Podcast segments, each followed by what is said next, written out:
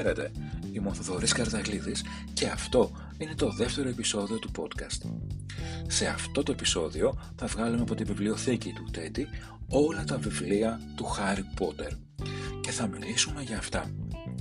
Άλλωστε, αν ήσουν παιδί στις αρχές της δεκαετίας του ενενήντα, πιθανότατα θα θυμάσαι ακόμα τους μυστικούς επτά. Αν πάλι μεγάλωσες στα τέλη των ενενήντα, η σειρά βιβλίων που θα συγκλώνεις την παιδική σου φαντασία δεν είναι άλλη από τις ιστορίες του Χάρι Πότερ. Ένας κόσμος με μαγικά ραβδιά και αστερόσκονη ξεδιπλωνόταν μπροστά σου και σε έσπρωχνε να γυρίσεις σελίδες. Δεν και στο δημοτικό οι δάσκαλοι έτσι προσπαθούσαν τότε να σε παρακινήσουν να διαβάσεις βιβλία ελληνικής λογοτεχνίας όπως του Παπαντονίου «Τα ψηλά βουνά» ή τον μάγκα της Πηνελόπης Δέλτα. Οι κεραίες σου ήταν ανοιχτές και σε αυτό που συνέβαινε έξω από τα ανακακύλα του σχολείου, έξω από την προβλεπούμενη οδό. Το πιο μαγικό από όλα φυσικά είναι το ότι το πρώτο βιβλίο του Χάρι Πότερ κυκλοφόρησε παγκοσμίως το χίλια εννιακόσια ενενήντα επτά. Στην Ελλάδα λίγο αργότερα, το χίλια εννιακόσια ενενήντα οκτώ. Όμως, ο Χάρι Πότερ, τα βιβλία και οι ιστορίες του παραμένουν στο προσκήνιο από τότε έως και σήμερα. Πάμε όμως ε, να μιλήσουμε λίγο αναλυτικά για τα βιβλία. Όπως είπα, ο, το πρώτο βιβλίο του Χάρι Πότερ παγκόσμια κυκλοφόρησε το χίλια εννιακόσια ενενήντα επτά και ο τίτλος ήταν «Ο Χάρι Πότερ και η φιλοσοφική λήθος». Ο Χάρι Πότερ και η κάμαρα με τα, με τα μυστικά κυκλοφόρησε το χίλια εννιακόσια ενενήντα οκτώ. Το χίλια εννιακόσια ενενήντα εννιά ο Χάρι Πότερ και ο Αχμάνωτος του Ασκαμπάν. Το, Ασκαμπάν. Το δύο χιλιάδες ήταν που είδαμε το κύπελο της φωτιάς στα ράφια των βιβλιοπωλείων. Ο Χάρι Πότερ και το τάγμα του Φοίνικα το δύο χιλιάδες τρία. Ο Χάρι Πότερ και ο μίμος πρίγκιπς το δύο χιλιάδες πέντε. Και το μεγάλο του φινάλε, ο Χάρι Πότερ και η κλήρη του θανάτου το δύο χιλιάδες επτά. Όλα τα βιβλία α, ακολουθούσαν το γνωστό δρόμο και γινόντουσαν ταινίες, αλλά νομίζω ότι ο Χάρι Πότερ έγινε παγκόσμια γνωστός όχι τόσο για τα βιβλία, όχι τόσο μέσα από τα βιβλία όσο μέσα από τις ταινίες, αν και προσωπικά προτιμώ και επιλέγω τα βιβλία, έχουν περισσότερη φαντασία. Αυτό που θα ήθελα να πω είναι ότι όλα λοιπόν τα βιβλία γίνανε και ταινίες. Ο Χάρι Πότερ και η κλήρη του θανάτου ήταν το μοναδικό που έγινε ε, ταινία σε δύο διαφορετικά μέρη. Λοιπόν, ε, ε, διαβάζοντας τα βιβλία του Χάρι Πότερ, ε, όλοι έχουμε να πάρουμε και κάποια ηθικά διδάγματα, α, κάποια μαθήματα ζωής, α, ίσως. Κάπου εδώ ε, θα λέγαμε έτσι μεταφορικά, μέσα από τα βιβλία, μέσα από τα βιβλία μάλλον, είναι σαν να σε ακουμπάει και το μαγικό ραβδί του Χάρι Πότερ. Είναι ο διασημότερος μάγος όλων των εποχών που θα επιστρέψεις τώρα με μια ταινία. Πάμε λοιπόν ε, να δούμε μαζί έτσι, κάποια πράγματα που έχω συγκεντρώσει που μάθαμε μέσα από τη ζωή και το έργο του μικρού μάγου στο Hogwarts. Λοιπόν, το πρώτο είναι ότι οι ξερόλες μπορούν να είναι και σεξι και χρήσιμοι φυσικά να τους έχεις πάντα δίπλα σου. Όταν αγαπάς αληθινά δεν περιμένεις ανταπόδοση. Ο Snape, που όλοι τον είχαμε για τον κακό, κινδύνευσε για να σώσει τον Χάρι Πότερ και δεν το ήξερε κανείς.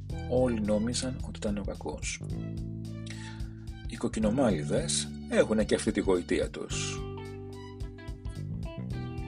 Η οικογένεια, α, η οικογένεια, η οικογένεια εδώ πέρα παίζει ένα πάρα πολύ μεγάλο ρόλο. Έχουμε δει το Χάρι Πότερ στην οικογένεια που γεννήθηκε, στην οικογένεια που μεγάλωσε και στην οικογένεια που επέλεξε ο ίδιος. Τελικά, μετράει λιγότερο η οικογένεια στην οποία έχεις γεννηθεί από την οικογένεια που επιλέγεις ο ίδιος. Οι κακοί πολλές φορές δεν φαίνονται κακοί. Ποιος είπε πως είναι απαραίτητο ένας κακός να είναι άσχημος και κατσούφης? Οι φίλοι θα προσπαθήσουν να σε βγάλουν από τους πελάδες σου.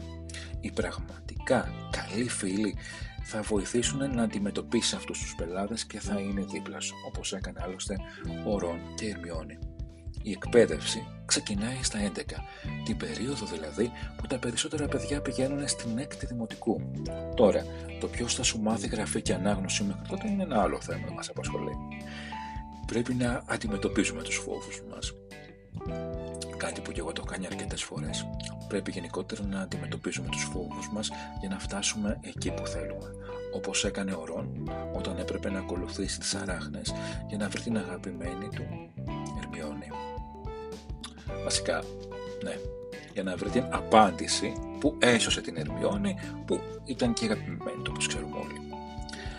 Ένα κορίτσι και ένα αγόρι τελικά μπορούν να είναι δύο πολύ καλοί φίλοι. Και κάτι τελευταίο για όσους έχουμε μοιοπία είναι ότι η μοιοπία δεν λύνεται με μάγια. Πολλά μπορούν να συμβούν πίσω από τις πύλες του Hogwarts, όμως τα γυαλιά στο πρόσωπο του Χάρι παραμένουν ακόμα και σήμερα. Α, λίγο αργότερα, μετά από την ολοκλήρωση έτσι, όλων των βιβλίων και των ταινιών, η Ρόλιγκ έβγαλε το βιβλίο Χάρι Πότερ και το καταραμένο του παιδί, το οποίο στην ουσία α, ήταν ένα θεατρικό έργο. Πάμε να δούμε έτσι πέντε πράγματα που μπορεί κάποιος να ανακαλύψει μέσα από αυτό το έργο. Ο νεότερος γιος του Χάρι Πότερ, ο Άλμπους, δεν τα πάει πολύ καλά με τη μαγεία, για την ακρίβεια την μισή. Ο Άλμπους, ο γιος του δηλαδή, έχει αρκετά τεταμένη σχέση με τον πατέρα του. Δεν καταλαβαίνει ο ένας τον άλλον. Μετά από έναν καυγά μεταξύ τους, ο Χάρι έχει έναν εφιάλτη και όταν ξυπνάει η πληγή στο μέτωπό του, έτσι, ο κεραυνός αυτός τον πονάει για πρώτη φορά μετά από είκοσι δύο χρόνια. Η Ερμιόνη κρατάει μια στίβα από απογορευμένα βιβλία στο γραφείο της, τα οποία έχει μετατρέψει, έχει καμουφλάρει σε απλά. Α, τα βιβλία τα αυτά ταρπάζουν ε, ήρωες της ιστορίας α, και τέλος πάντων το υπόλοιπο που διαβάσατε έτσι και μέσα για την εκδήλωση διάφορα παράξενα πράγματα. Υπάρχει ένα μυστήριο γύρω από τους γονείς τους, ε, τους Σκόρπιους. Ο πατέρας του λέγεται πως δεν είναι τελικά ο Ντράκο Μαλφόι, αλλά ο ίδιος ο Λόρδος Βόλντεμορτ. Ο Χάρι Πότερ φοβάται φοβάται τα περιστέρια, αν είναι δυνατόν. Αχ, τι νομίζετε, ότι ήταν αυτός ατρόμητος? Τα βιβλία όμως ε, του Χάρι Πότερ μας κρύβουν πολλές, πολλές εκπλήξεις. Μάλιστα, ε, στο βιβλίο που έχει να κάνει με τη φιλοσοφική λήθος υπήρχε ένα, τυπο, ένα τυπογραφικό λάθος συνολικής αξίας είκοσι τρεις χιλιάδες ευρώ. Αυτό φυσικά αφορά τους φανατικούς του Χάρι Πότερ που έχουν στα χέρια τους ένα από τα πρώτα αντίτυπα του συγκεκριμένου βιβλίου, το οποίο κυκλοφόρησε το χίλια εννιακόσια ενενήντα επτά στα αγγλικά. Θα πρέπει να ψάξουν καλά στη βιβλιοθήκη τους όσοι έχουν αυτό το βιβλίο και να ρίξουν μια καλύτερη ματιά. Ίσως κάποιοι α, ανήκουν στους τυχερούς που έχουν αγοράσει ένα από τα πεντακόσια αντίτυπα του βιβλίου που έχουν ένα μικρό τυπογραφικό λάθος, το οποίο όμως είναι ικανό να τους κάνει πλουσιότερους κατά περίπου είκοσι τρεις χιλιάδες ευρώ. Κάθε ένα από αυτά τα πρώτα πεντακόσια αντίγραφα του βιβλίου της Rowling έχει ένα μικρό λάθος στη σελίδα πενήντα τρία. Για ψάξτε το λοιπόν, μπορεί να είστε ένας από τους τυχερούς.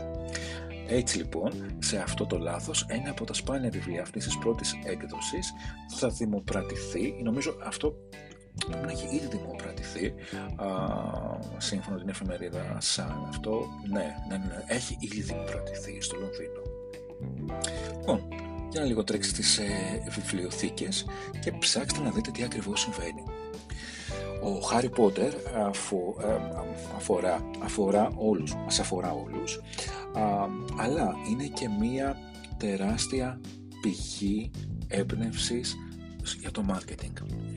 Α, λίγα χρόνια πίσω κυκλοφόρησε το πρώτο εικονογραφημένο βιβλίο του Χάρι Πότερ και φιλοσοφική λήθος. Σχετικά πρόσφατα έχει κυκλοφορήσει και το δεύτερο βιβλίο της σειράς, το οποίο είναι εικονογραφημένο με τον τίτλο Χάρι Πότερ και η κάμερα με τα, με τα μυστικά, και φέτος ένα πάρα πολύ όμορφο δώρο που μπορούμε όλοι να κάνουμε στον εαυτό μας, σε δικούς μας ανθρώπους, είναι το πρώτο βιβλίο της σειράς, ο Χάρι Πότερ και η φιλοσοφική λήθος, το οποίο είναι σε θρι ντι. Ε, όλα αυτά τα βιβλία τα βρίσκει κανείς ε, μέσα από τις εκδόσεις του ψυχογιού και κοστίζουν έτσι κάτι πάνω από είκοσι πέντε ευρώ. Είναι ένα όμορφο δώρο για τώρα για τις γιορτές. Μπορείτε να επιλέξετε όποιο πραγματικά πιστεύετε ότι θα σας αρέσει καλύτερα. Εγώ έχω βάλει έτσι λίγο στη λίστα μου να αγοράσω μέχρι τα Χριστούγεννα το θρι ντι βιβλίο που έχει κυκλοφορήσει φέτος, μιας και που ήδη στα χέρια μου κρατάω το καινούριο βιβλίο της ε, Rowling, που είναι το χριστουγεννιάτικο γουρουνάκι, ε, το οποίο είναι το, δεν είναι το πρώτο, αλλά εν πάση περιπτώσει είναι το δεύτερο στην ουσία παιδικό βιβλίο που βγάζει η ίδια α, μετά από τα βιβλία του Χάρι Πότερ. Ε, κάποια στιγμή α, πέρυσι, ε, όσο ήμασταν, ή πρόπερσι, όσο ήμασταν μέσα στην καραντίνα, η Rowling είχε κυκλοφορήσει ένα βιβλίο ιντερνετικά, το οποίο ήταν δωρεάν για όλα τα παιδιά τα οποία βρισκόντουσαν έτσι εγκλωβισμένα στο σπίτι.